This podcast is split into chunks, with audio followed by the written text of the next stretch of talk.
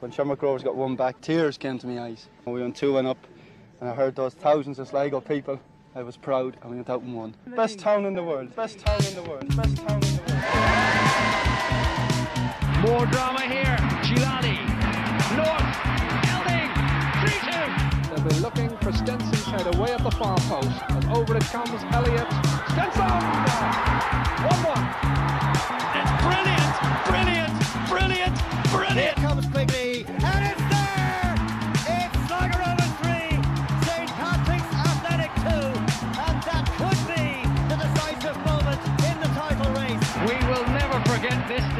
Hello, you're very welcome along to episode 62 of the Bit O' Red Supporters Trust podcast, brought to you by the White Hag Brewing Company. A reduced team with you this evening, and we're recording late in the week. Apologies if you were waiting for uh, a podcast earlier in the week.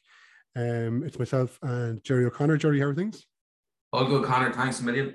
Gerry is got one eye on the Premier League as his beloved Everton are currently struggling uh, to against Crystal Palace. Yeah. Um, so if Gerry's slightly distracted, that um, that's uh, that's what's going on there. So uh, coming up in the podcast, we have a really good, really good interview with um, Gavin Peers. Obviously, Gavin has announced his retirement from playing uh, this week, and he did, as we all know, a decade in the showground where he won everything um, that was available to win: leagues, multiple cups. Including the halftime raffle. Did he? Nah, I'm only messing. Uh, did you ever win the halftime raffle, Gerry?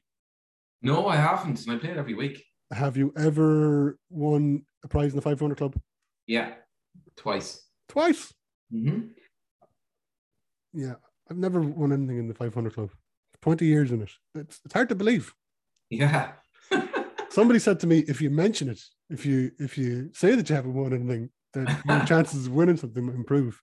So here's Wow. me, here's me, here's me publicly announcing I've never won anything. yeah. Um, and uh, if you if you're interested in joining the 500 club, uh, go to the sligorovers.com website and uh, you get all the details there. The more people, the merrier. So, um, look, we're we're back on track with uh, with a point after our game at home against uh, St. Pat's. You were there, Gerry. It was a much better performance, wasn't it? Yeah, it was um, much, much better um, all over the pitch. Look, having said that too, you know, first half against Shamrock Rovers, the previous game, we played pretty well, didn't create a lot. Shamrock Rover or the St. Pat's game was pretty probably similar to the first half that we played against Shams. Um, overall, we didn't create that much in the first half. Second half, we were a little bit better. And um, yeah, look, it was probably a fair result of the night, but it was a better performance. Uh, and there was again uh, a huge amount of changes uh, in the starting team. Um, we saw uh, Fitzgerald and O'Sullivan back in the wings. Um, obviously, Ed comes back in after his uh, rib injury. Um, uh, Shane Blaney's in there. Um, so there's kind of wholesale changes again. Um, what, what, what do you think that tells us about the situation? People have said that it's uh, evidence of a manager who's unsure of his, still unsure of his ideal starting 11. Well, just going back in the last three games, um, normally you might see a manager doing wholesale wholesale changes to get a reaction uh, from a team, but over the last three games, like it's been wholesale changes for every single game, and you, you have absolutely no idea as a fan what team is going to line up or how they're going to line up. Um, so yeah, I would kind of suggest that we're still at this stage of the season searching for not only our best eleven, but how to play our best eleven. Yeah. And a lot of changes again. Like uh, obviously, uh, Pineacker is injured, I think, at the moment. Um, but like Banks, Blaney, Buckley, Paddy Kirk as your back four. Um, there, you know, I, I, I don't know. I mean, maybe this is unfair to say, but do you want to see at least your back four would be relatively consistent uh, on a kind of a week to week basis as much as possible as a kind of a, a foundation for your team? I don't know. Would you? Yeah, I know totally. Like, look, all good teams are built on your your back four, back five, including the keeper, um, and just having that consistency of the unit being together, game in, game out. Everybody knows where they are, what they're supposed to be doing. It just gives that solid feel to a team, and like you just don't know who's going to be this left back, right back, centre back. I know one or two of them are, are enforced in terms of Pinnacle, but the rest are just, you know, I don't know. It's just, it's just not what you want to see. Like, and I suppose that's what got us into third place last season. Probably was the consistency in ter- consistency in terms of the back five. Whereas Yeah. that's gone. Um, it was, but I- I suppose the focus on the positives it was all around a better performance. Midfield seemed to Bolger and Cawley uh, seemed to have uh, a more well, just better performances, and that was obviously personified in uh, in the goal in Keena's goal. Uh, lovely bit of play from Cawley to to set him up. Great finish. Yeah, um, yeah. Look, it was kind of, it was. It's probably something that you'd like to see the team do more in terms of sometimes just being a little bit more direct. Like I think ball was played up to I don't know who won the header, knocked it on to Cawley. He flicked it around the corner, and uh, Keena was just running into space through the channel. And like to be honest with you, Keena, and I said it before on this program, is he's a natural born goal scorer, absolutely natural born goal scorer. Like that finish was absolutely exceptional. Didn't break stride, technique, you know, absolutely brilliant Doesn't need to take a touch as well, which is probably doesn't key. need to take a touch. He, he, he like that's pure instinct. You know, he knows where he wants to put the ball. He doesn't have to think about it. Hmm. Um, and imagine what he could do if he was 100 percent fit. Yeah, yeah, Because you, Uh, could see, you could see the likes of him. I know he was taken off. Maybe I can't remember. Maybe it was about 70, 75 minutes. Like he was blown.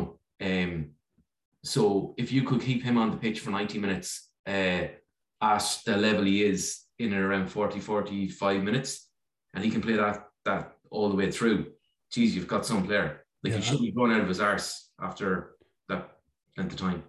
Um, I think it's obvious now how important he is to any success that we have this season in relation to final final position in the table and Europe.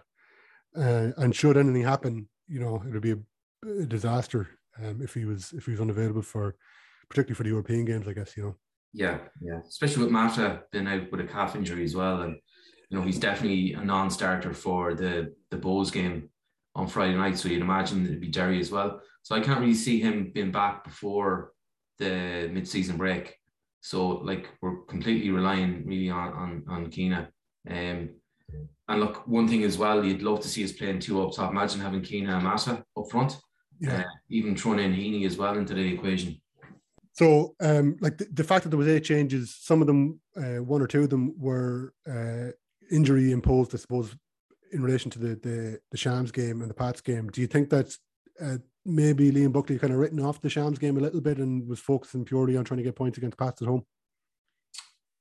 Uh, I don't. I don't think so. I don't think so. Um, like as I said before, we approached the game quite well. Um, up up in Tallaght. Um, but for all the play since the start of the season, even when we're when we're dominating them, I think we did dominate Shams in the the first half. I just don't think we're creating enough chances at the end of the day. We're not getting enough men into the box.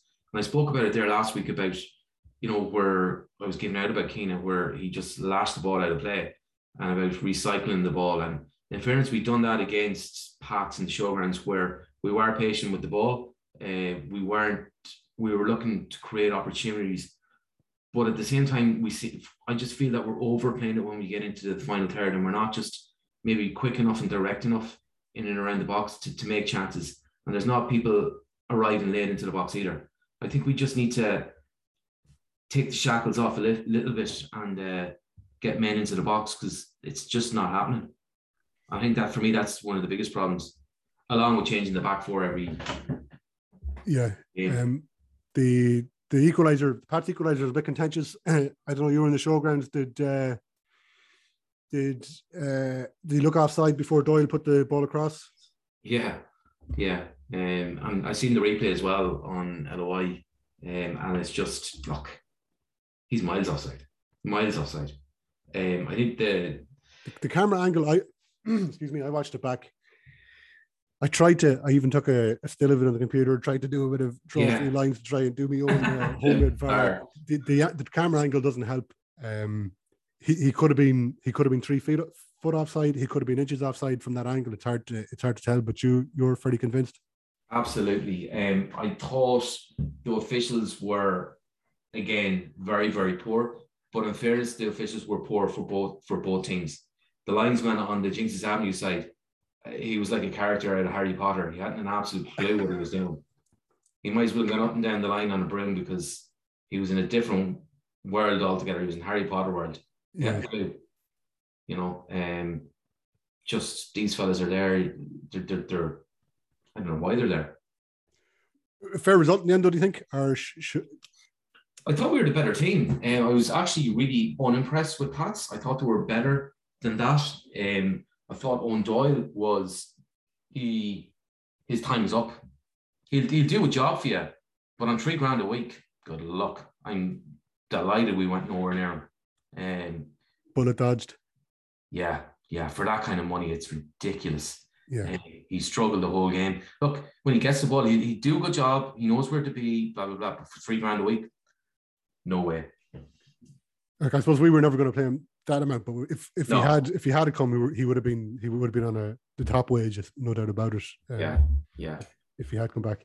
Uh, the manager's comments after the game, uh, he said he spoke on LOI TV. The comments are always are the the quotes are also in uh, the champion from this week. Uh, Jessica Farry carries them. Uh, Liam Buckley said, "People make too much of it when we lose a game or two. Uh, it's like it's a complete disaster." Gerry, A game or two. A game or two. Is he No having a offense. Um, we're go- we're going to lose games before the end of the season. But we're going we to win. We're going to win plenty of matches before the end of the season. Uh, do I see them winning? I do. We just need to get that bit better. how long have you been saying that? Um, that seems to be the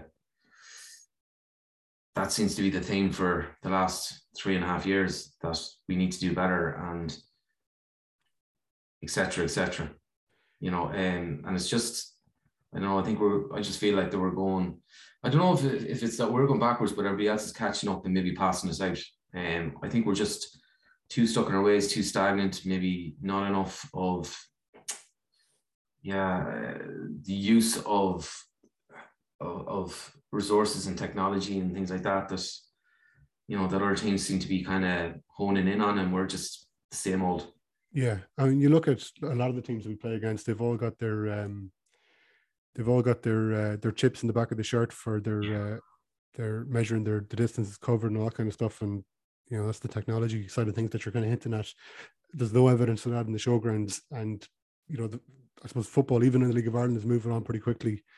Um, I mean, I, I don't know, just you do get the feeling that, but I suppose just going back to the the quotes, you know, Yeah, Liam Buckley says very little about you know anything ever. So is he fe- he's obviously feeling some sort of pressure if he's coming out with these sort of with these sort of comments post game. yeah, it's very on Liam Buckley like. Um, most of the things he says are sound bites and cliches. So for him to actually come out and say something like that, I was really, really surprised. Um, and if anything, it probably makes people sit up and think about the results and question maybe the the, the performances and the form. Like we spoke about it last week. Uh, what we're 38 games in now from the 36 that we were talking about previously. And I know like the return of points after 36 gives us would have given us gives us seventh um at the end of the season.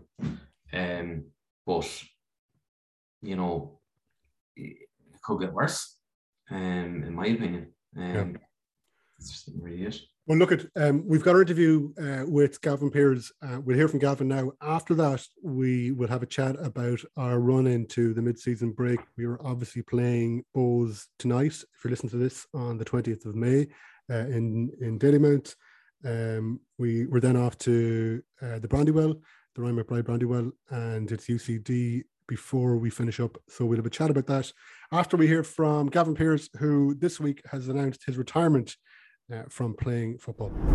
Okay, we are delighted to say that we're joined by Sligo Rovers legend Gavin Peers, and uh, we're speaking to Gavin this week on the back of the news that he has hung up his playing boots, uh, but not his coaching boots, I guess, uh, after um, after an extensive career that saw him win every trophy, every domestic trophy anyway in the League of Ireland, and also picking up uh, uh, a cup in, um, in the Irish League.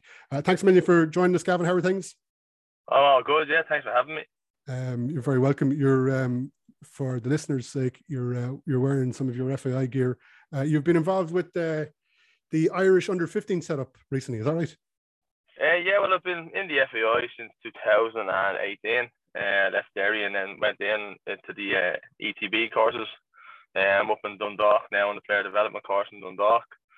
Uh, full time job. Um, just finished up up north there, and uh, lucky enough to get invited into uh, the under 15 setup from Jason. Uh, I was in there with uh, Sean St. Ledger, Will Doyle, Richie Fitz, and then all the medical staff and uh, Paul, Paul O'Brien. Uh, he's in charge of our organising everything. So it's a good old group, good setup, and thoroughly enjoyed it.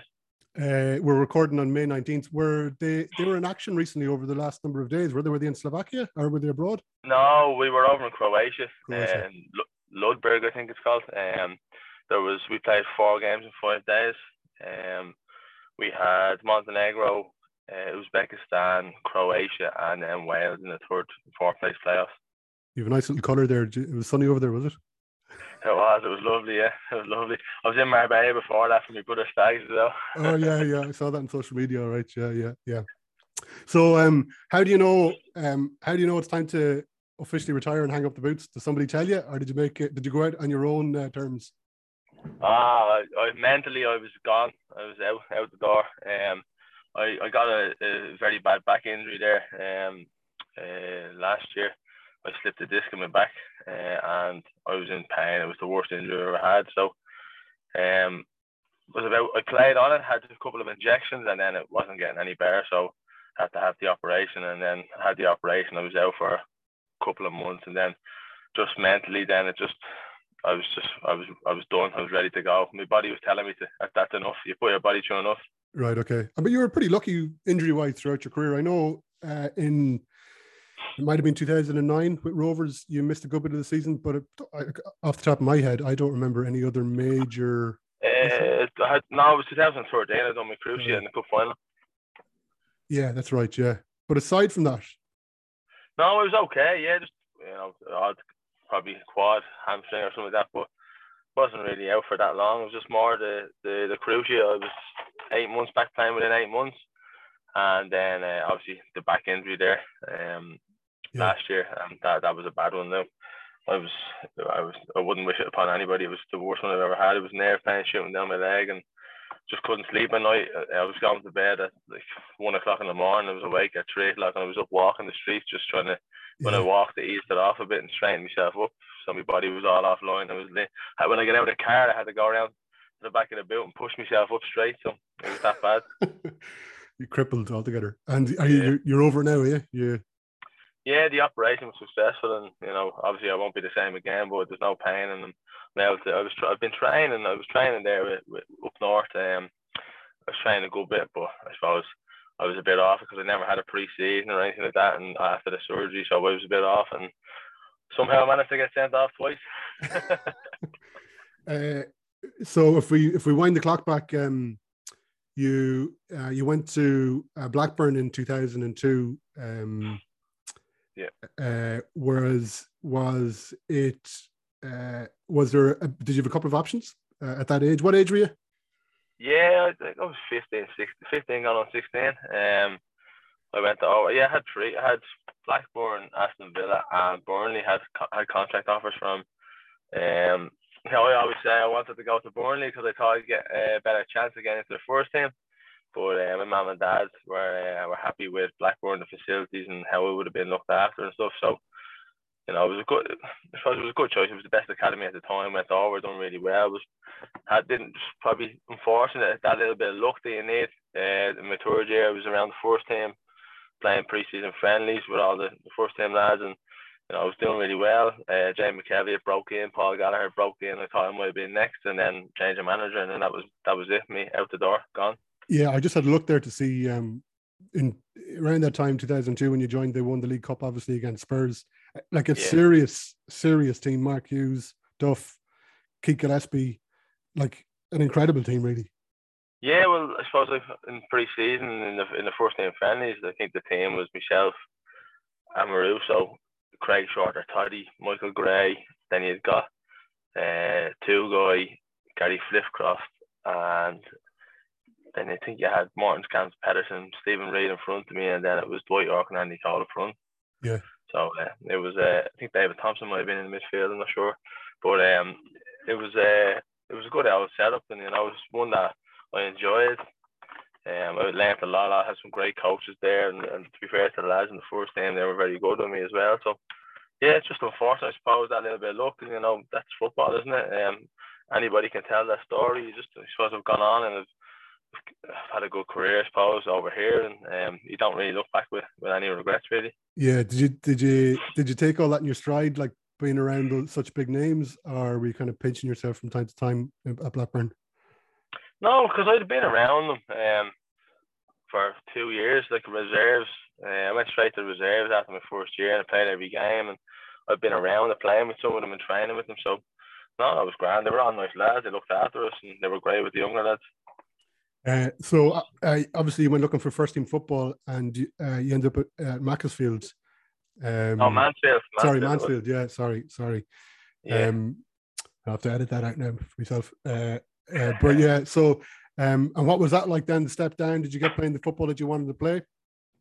yes, I started a similar thing. Uh, I was I went in there. Uh, I was actually I was, came home and I was training with Bohemians and um, Roddy Collins was to me to go to Shamrock Rovers and then I, he rang me. I actually had a missed call when I got off the boat because I'd already signed for Mansfield and um, I rang him back and I was just just as I got off the boat I said, and he asked me and I said oh, I've just signed for Mansfield. He goes oh that's great because Carlton Palmer was a mate of his. Signed there, went over there. Uh, I was doing really well they put me in and just said, look, you're doing really well. We don't know how you're still here. Championship clubs have been on to us about you. Keep doing what you're doing. And you'd be gone. Then sort of we went on a bit of a bad run. Carlton left. Different manager took over and that was it then. Didn't really see eye to eye. And I suppose he left me in the stands on Stevens' Day, Boxing Day, whatever you want to call it. And that was me. Again, I, I, I'd be quite stubborn and uh, I just went in the night. I actually booked the, the boat that night and went home the next day. And Just went in and said, "Look here, cancel my contract. I'm off." That was me. I, I, I quite straight and just go for it. I don't really think about it too much. Just if you if if if, I'm done, I'm done. I just go. And uh, did you did did you do that knowing that you you definitely pick something up back home? No, um, I didn't know what I was going to do. To be honest with you, I just had enough. Um, and just as I said, I went in, booked the boat, went in the next morning, had my car packed and all, went in and said, look, uh, will you cancel my contract? That's me, I'm done. He goes, are you sure you want to do that? And I went, yeah, yeah, I'm sure. He goes, are you sure now? And I went, yeah. And he was trying to convince me not to, and then I just said, no, I'm done. And got on the boat and went home. Didn't really know what I was going to do. Um, I, got, I think my dad contacted Eoin Hand at the time, I think it was. Um, but I got a phone call off I was in with Dublin City. Dermot Keely was there. They wanted to sign me. Waterford offered me a deal, and I was meant to go to Cork, but I got, Sean Connors called me because Steve Bruce uh, put him on to me, yeah. and um, I went up there. And to be honest with you, just you just got the contract out, and I, you know what I enjoyed, and I just signed it, and then never looked back. Really, to be honest with you. So, what, um, what did you know about Sligo Rovers at the time, or what did you know about Sean Connor, or like? Was it just the fact that he put the contract? You were there. The contract was in front of you. So you signed it just one of them good feelings, you know, you, you just go with your gut, don't you? Um, and I didn't know anything about Sligo, to be honest with you. I didn't even know anything about the League of Ireland, to be honest with you, um, at the time, because I was always focused on England. Uh, then I came back, and I didn't have a clue what I was going to do. Ended up going up there, uh, enjoyed the training, enjoyed the whole feel of it. Uh, they were nice. Went in and just signed two year deal straight away. Um, the club was probably on. It was probably on like a. It was on a positive upturn. Come up from the the first division. Just come up, yeah, yeah. yeah. So there was probably a bit of a, a, buzz around the place at the time. Yeah, there was. Yeah, I just the, the people were nice. Uh, the players I got on well with. Um, Liam Burns was there at the time, and I got on well with him. Keith Foy came up. I was reeling with him. Just got that good good feeling about it, and that was it really. I signed the deal, and I didn't look back, and so I was went from strength to strength. Uh, I think Sean was there for two years. Rob McDonald came in. Uh, it didn't last too long, and then Cookie came in. Um, he was there for a, a, a, a one night in Bray. I think that was his the height of his competitive. Uh, Pre-season was it? yeah, Uh, didn't he do a game in Bray, Gerry? Is that right? I'm not sure. Um, uh, no, because Leo and uh, I think Leo took over um, for the first game of the season against Galway, wasn't it? Yeah, I think so. I don't think he t- he took a competitive game. Did it was the first? No. Game, I, I just thought the first game of the season was away to Bray, and he did that. No. And then he was, No, I think I remember Galway away. I think it was. Um, I think it was. I'm nearly ninety nine percent sure it was Galway away anyway. But um, I think we won that game, did we? One nil or something.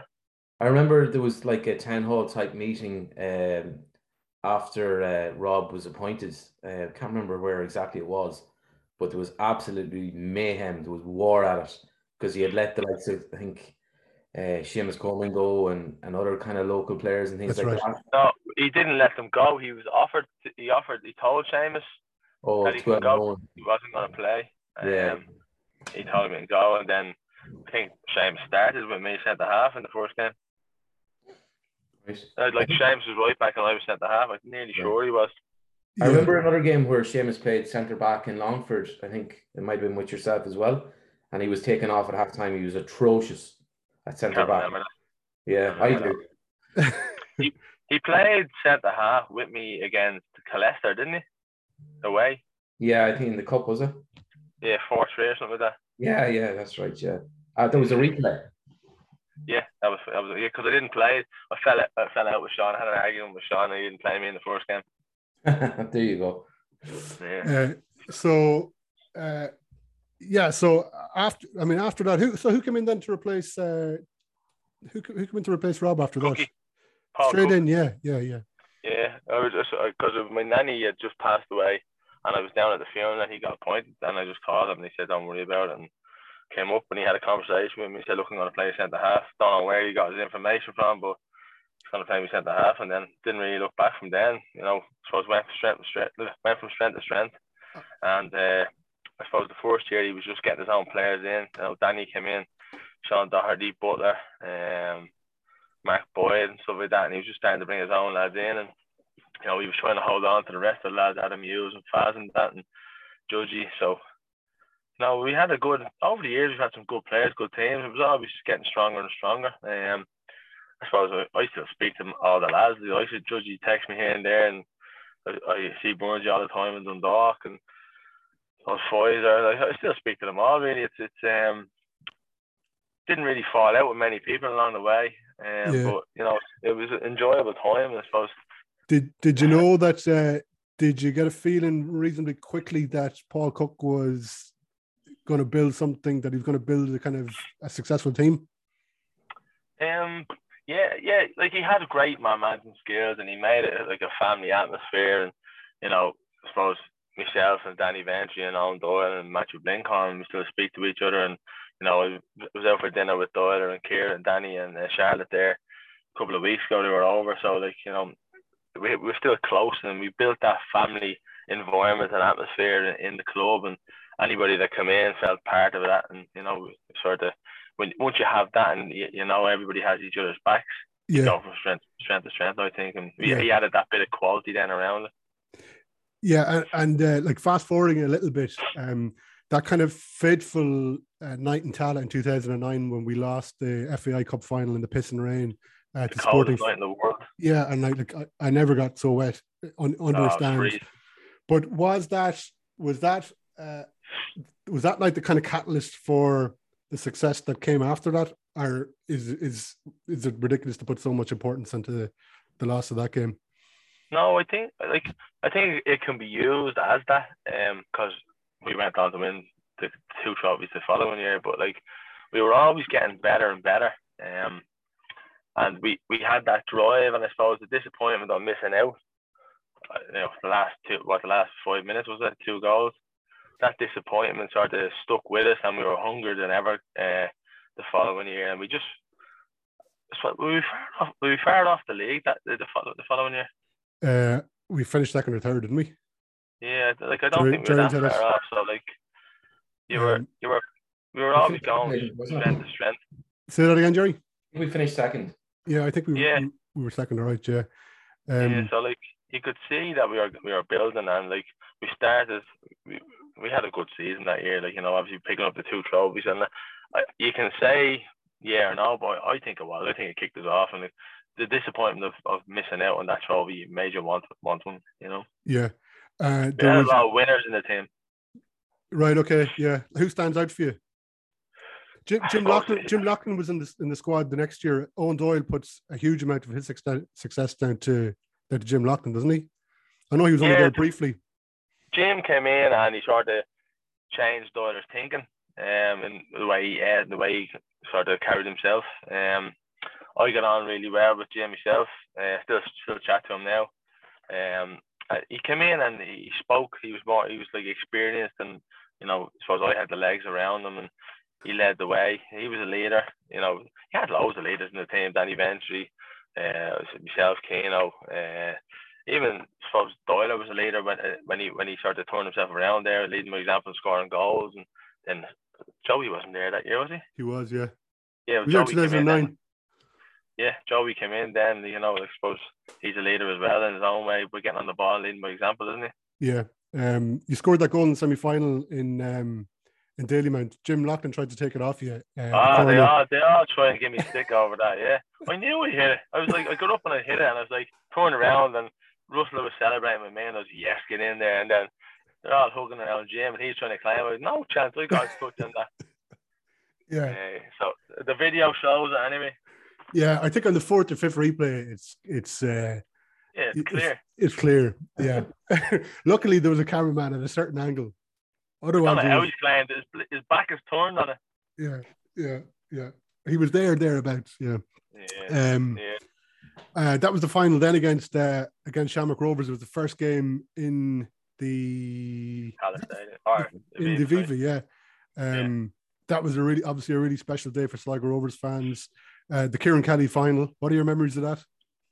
Yeah, no, it was good. It was a cagey enough game. Um, far as I think I cleared one off the line, and, and Ciaran rolled, and I just missed him. I don't know how I stayed out. Um, I think I had a chance in the fourth to have a header. Um, well, it was cagey enough, wasn't it? Um, it was the finals are always cagey, and then so as we went on, and then obviously Ciaran was the hero and saved the penalties. Um, it was great relief to actually win it that year, and then supposed to, as you said, the first time at the Aviva, our first cup final at the Aviva and then the celebrations sort of kicked in. Then didn't they? We had won the EA Cup. the League Cup um, against Monaghan. previously. So I think that settled settled our nerves a bit by winning something that we've already won something, and then that's why we went down and played. And I think Shamrock Rovers won the league that year, didn't they? Yeah, I think they did. Yeah, Yeah. So they had won Yeah. that. So the two best teams in the league going at it. Yeah. You know, um, And, and and a great great crowd. Even the the the Bohs team that you had beaten in the semi final was a cracking team as well, like Gary Deegan, Yeah. um, Rossiter, uh, Ki- Killian Brennan, Killian Brennan. Yeah, Raf was playing with them that season, I think, wasn't he? Ken Oman there. What do you think? Ken Oman was there. Yeah, uh, a young Pico yeah. Lopez was there. Yeah. Yeah, Yeah, no, um, they had a good team, and to be honest with you, I think that's probably one of the best we've ever played as well in that semi final. Yeah. I, I, I, I don't know, Johnny. Would you, do you does that does that game stand out for you? That semi final, people would say it was one of the best performances, even though it was only a one 0 win. Yeah, I remember it was a Sunday afternoon. Um, I think wasn't it? Was it that, that semi final? I think it was, Uh, Saturday, it was Saturday night. I think Was it? the- Yeah, I think it was. I think it was. It was a Friday night or Sunday. it was a night. It was a nighttime fixture anyway. Definitely. Yeah, it might have been the Yeah. Friday night. Yeah. Yeah. Yeah, no, look, just uh, I think people lauded it as one of, one of the best Sligo Rovers performances in years at, at the time. Um, like we played some football, uh, passing. and Ah. I, I remember. I remember the performance. Um, I remember about ten minutes into the game, and I, s- I on the pitch, I said to myself, "My God, we're battering this." yeah, yeah, Yeah. And then we, we like, I don't think they had many chances, and we just kicked on. And obviously, it was we hadn't scored, and then popped up with the goal. Then, and you know, I think that was it. Then, like we knew we weren't going to lose, and that's we had that about us. That that team, we knew we weren't we were going out. We weren't going to get beat. Yeah. Yeah. Uh, ju- just to deviate a little bit, you were involved in the League of Ireland uh, 11. I think that was the same year. Or maybe it was the Yeah. no. Was that was that the fir- was that the first game in the was that like the to open the the Aviva Stadium? Yeah, the Aviva, yeah, yeah, And yeah. We won't talk about that first goal. Uh, but so you played a, it was a League of Ireland 11 that played against United. It might have been, I don't know what the score was, three or Yeah. four nil, but serious players. Seven well. one. 7 1, right. Um, Michael Owen, uh, Ah, yeah, Michael Owen, Hernandez, Rooney, and Berbatov I marked in that game. yeah. But that, that, but that, that must have been, even just the occasion must have been something. To be honest with you, it settled my nerves for the final because I'd already made a mistake in front of 50,000 people, so couldn't get any worse, could I? Yeah. I But, the, uh, one one of the things that stands out for me from that game was the green socks you were wearing. The kit was horrendous. It was cat. I, I liked the kit. It was, I liked the black kit. It was nice. Yeah, but the green socks were like something. They were like tights or something. Just they I've were, got my all socks are like tights tight to me. The United actually won the Premier League that year, so we were playing against Premier League champions. yeah, You know, so yeah. there like it was a good experience. I was doing well up until the mistake, and then obviously they just tore, tore went into second or third gear or whatever, and just upped it a bit, and then that was it. Like the movement of them was unbelievable, and they didn't even speak on the pitch; they just knew each other's movements. yeah. yeah, Uh, It did, a Ri- great experience. did Richie Ryan play that game? I think he did. Yeah, Joey, yeah. Joey was there, yeah. Richie- It was Brian Shelley, myself, Ken Oman, Conor Powell, Joey, Killian Brennan. Uh, can't remember the rest. Then um, can't remember. The, Paddy Madden played, did he? Paddy Madden, yeah, I think he did. Yeah, Yeah, Was Richardson Ryan. Guy. Who? Richardson was he the manager? He Yeah, manager, he was the manager. Yeah, he was the Yeah. manager. Yeah. Yeah. Um, the next ga- next year, uh, another cup final win against uh, uh, Shells. Yeah, Uh, was it one all? It was one all, wasn't it? Yeah, Dav scored. Um, and then the Phil Philly U scored. I think it was a ball, Philly- loop yeah, ball yeah. in, yeah. Yeah, and then he got wrong side of me, and Tracky never came, so um, he scored, and then uh, I suppose Dav got us back into it. I think we had a lot, a good bit of chances, didn't we? yeah. And then um, obviously went to penalties, and uh, Tracky done his stuff again. Okay, that was Gavin Peers. So we're going to split this uh, or that interview into uh, two parts. Uh, the second half of the interview, um, which gets better again, uh, we'll play next week. Um, all right, Gerry. So we've got three games before the mid-season break uh, tonight. Uh, as I said, if you're listening to this on the 20th of May, we're playing uh, Bohs and Dalymount. Uh, so just in relation to the conversation that we had before the Gavin Peers interview, uh, is this are these massively important games for uh, the short-term future of Sligo Rovers? Do you think? If you know what I'm kind of getting at, I mean, will this have a defining? Will these three games, Bohs tonight, uh, Derry away, and UCD in Belfield, uh, do you think that these could be critical games in relation? They're to Derry home on Monday. Um, Sorry, Derry in home, yeah. Yeah. Um, yeah, I think they are um, short, short term. Sorry, f- short future um, defining games. Um, we need to get a serious return of points. Um, like we're in a mini mini league with the likes of Bohs, so these games are six pointers. If we don't get something out of these games, you know, we're kind of going into the break on a downer. Uh, we're notoriously uh, slow starters after the break. Um, I can't remember a game after a break where we've got a positive result. Um, for whatever reason, I don't know. But we always, always, always lose after the break for whatever reason. So Yeah. if we don't get a good points return on this, I'd be, I wouldn't be, I would, the season could be over before it starts or for halfway. Sorry. So uh, both of a game in hand, I think, and uh, they could leapfrog us if they claim a victory, um, which will knock us down to, I'm going to say seventh place, I think. Um, obviously, we've got uh, we've we had a, a pretty poor result against uh, UCD. The Derry game on Monday is going to be a real difficult game with the form that they're in at the moment, I suppose. So, uh, are we focusing on on Bohs and UCD for for six points? I don't think so. Um, like Derry have what drawn their last two games, so they're not exactly on fire either.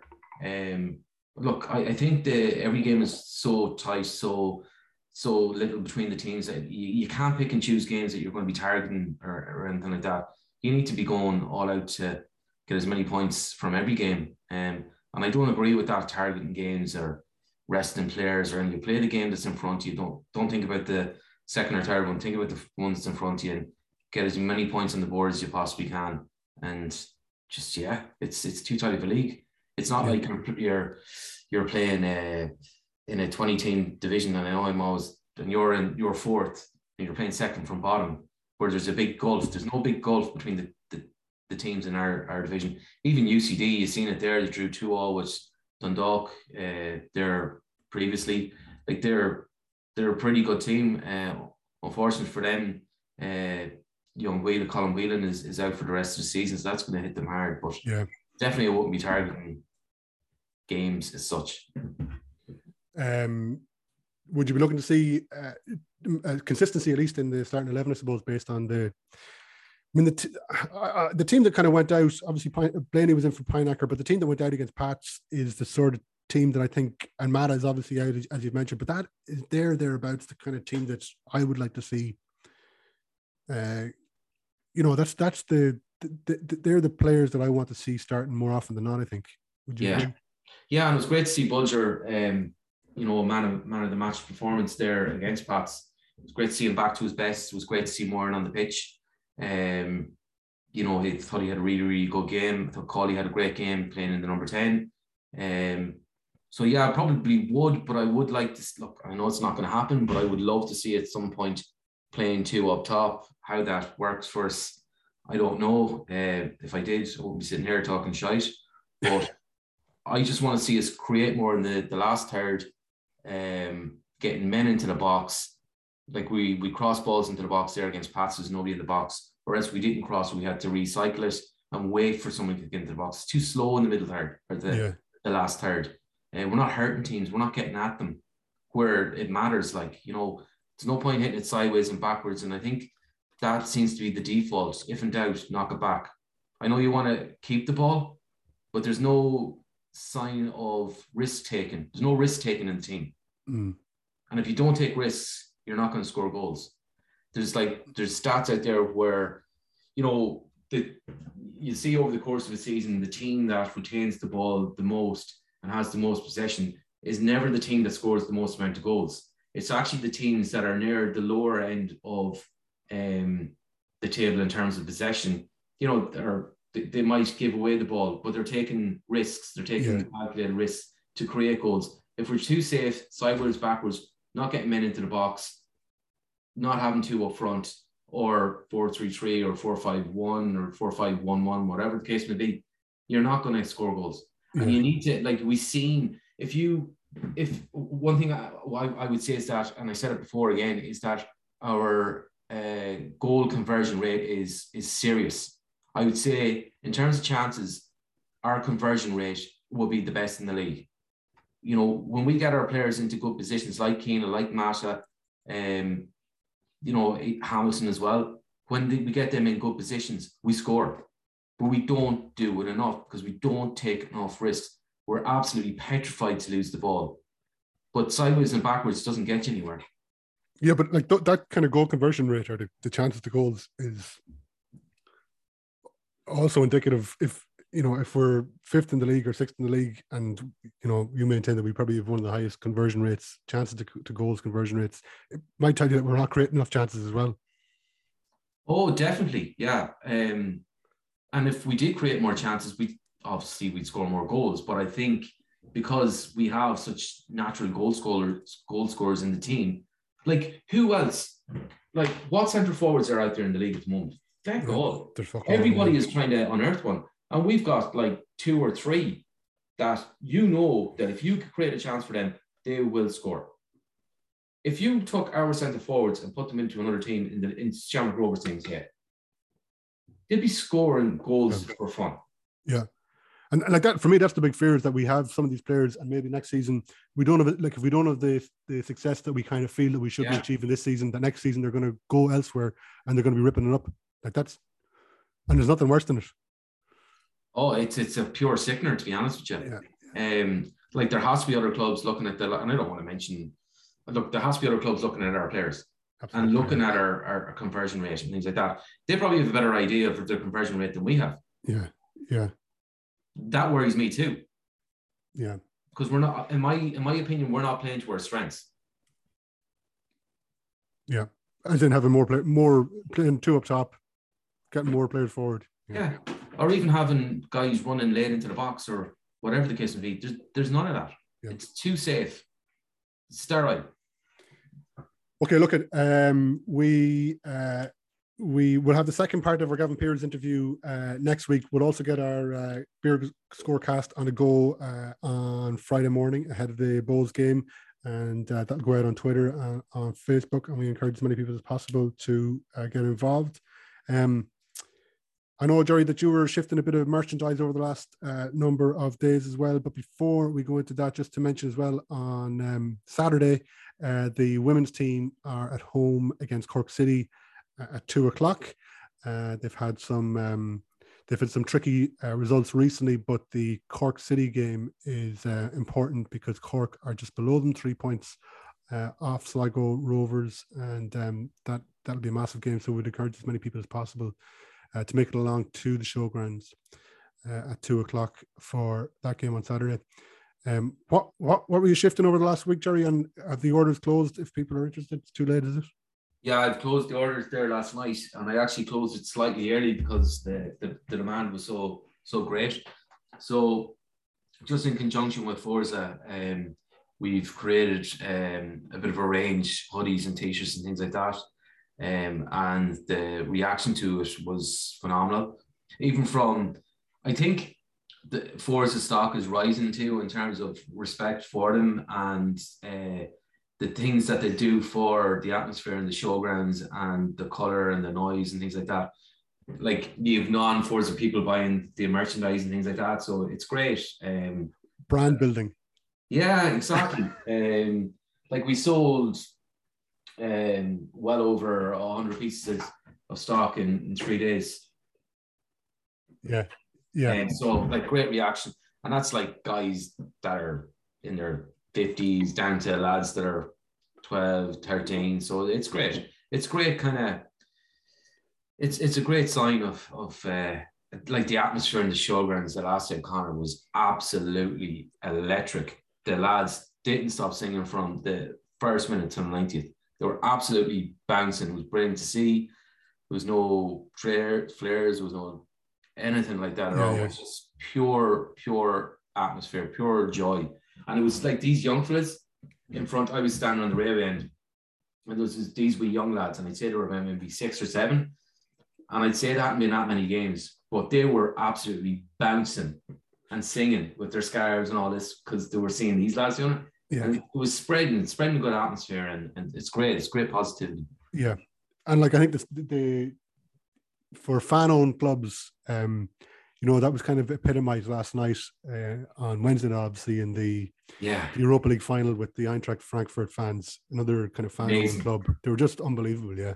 yeah. Um, Such dedication. did you did you say that they they had spent fifty grand on the tifo that was behind somebody? Had, or maybe I read that somewhere prior to the game. That like Yeah, the tifo that was like two hundred feet big, wide or long that came down over the stand before the game. It was just incredible, like you know. yeah, And you don't get that with clubs that are not fan owned or that are not community clubs, like you know. yeah. And, and just just to say, uh, the sale of the merchandise. So the majority of the will go to to Rovers, but we're also setting aside a percentage of the money that's raised for Forza. So again, if they want to buy materials or create tifos or, or any of that sort of thing. So again, it's you know it's about bringing people together and rather than kind of being fighting against or pushing against each other, it's bringing people together as a, as a because we are a community club, we are all together, we're all in it together, we're fan owned, and like what Eintracht, Eintracht Fra- Frankfurt are doing, like they give. So I suppose if they give fifty thousand to their supporters, if we give, you know, two three hundred to ours, it's probably Yeah. proportion wise the same thing. So Yeah, yeah, you know, like we're trying to do that, and we recognise that these lads, without these lads in the showgrounds, it's a very quiet place. Yeah, yeah.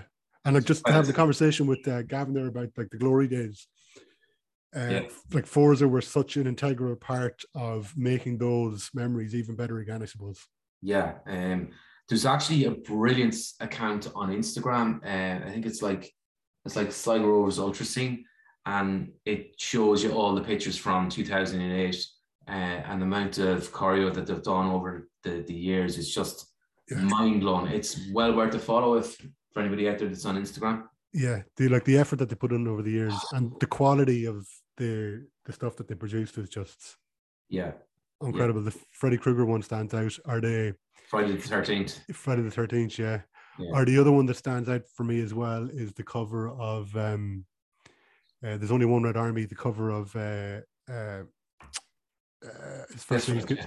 Mr. Sweeney's book. yeah, only one Red Army. Only one Red Army. Yeah. Yeah. Um, there's- iconic. But yeah, there's there's any amount of them, and like it, it must be. I don't know anything about making tifos and stuff like that, but the effort that must be involved is significant. Like you know, yeah, yeah. So hats off to the lads. They're an absolute credit to the club. And say the showgrounds will be a quieter place. And this is all about bringing people together. We're a family club. We're a, a community club. We're fan owned. Uh, you know, I suppose we're a mini version of a lot of the Bundesliga clubs that you know have that type of fan relationship, and it's it's really really important um, to to continue on and Yep. n- nurture it. okay, Gerry. Uh, uh, next week, uh, hopefully, we'll have uh, a bigger crew on board for the podcast, and hopefully, we're uh, celebrating uh, some more points in the bag. I guess we'll we'll it'll be post Derry City game when we speak to you next. Yeah. Um, any other business to cover before we sign off? Checks, Uh, checks notes. Yeah, yeah, yeah. No, I think that's everything. Um, yeah. So hopefully, look, positive few days coming up, please God. Um, I think over the next two games, you'd really be looking for. Uh, you'd like to think you could get four points. Yeah. Yeah. I think like we we need to be that way of thinking. We need to be ambitious. Like a lot of people were absolutely thrilled with a one-all draw against Pats at home. I think that's the bare minimum. And I think four points is, should be, you know, it's it's a, it's not a it's not looking for an unachievable return over the weekend. Yeah. Um, and the game against Derry that I saw up in the Brandywell you were there as well. Yeah. Um, we were probably the better team. Um, so, as you said, considering the form that they are bringing into the game, uh, you know why why shouldn't we go over it? Absolutely, yeah, absolutely. Right. Okay. Listen, thanks a million for listening. Uh, the second half of the Gavin Peers interview will come up uh, in next week's podcast. Uh, we're going to run our beer scorecast uh, for the Bohs game and for the Derry game as well. And Gerry, thank you. Thanks, Conor. And we'll talk to you next week. Keep the faith. We will never forget this day.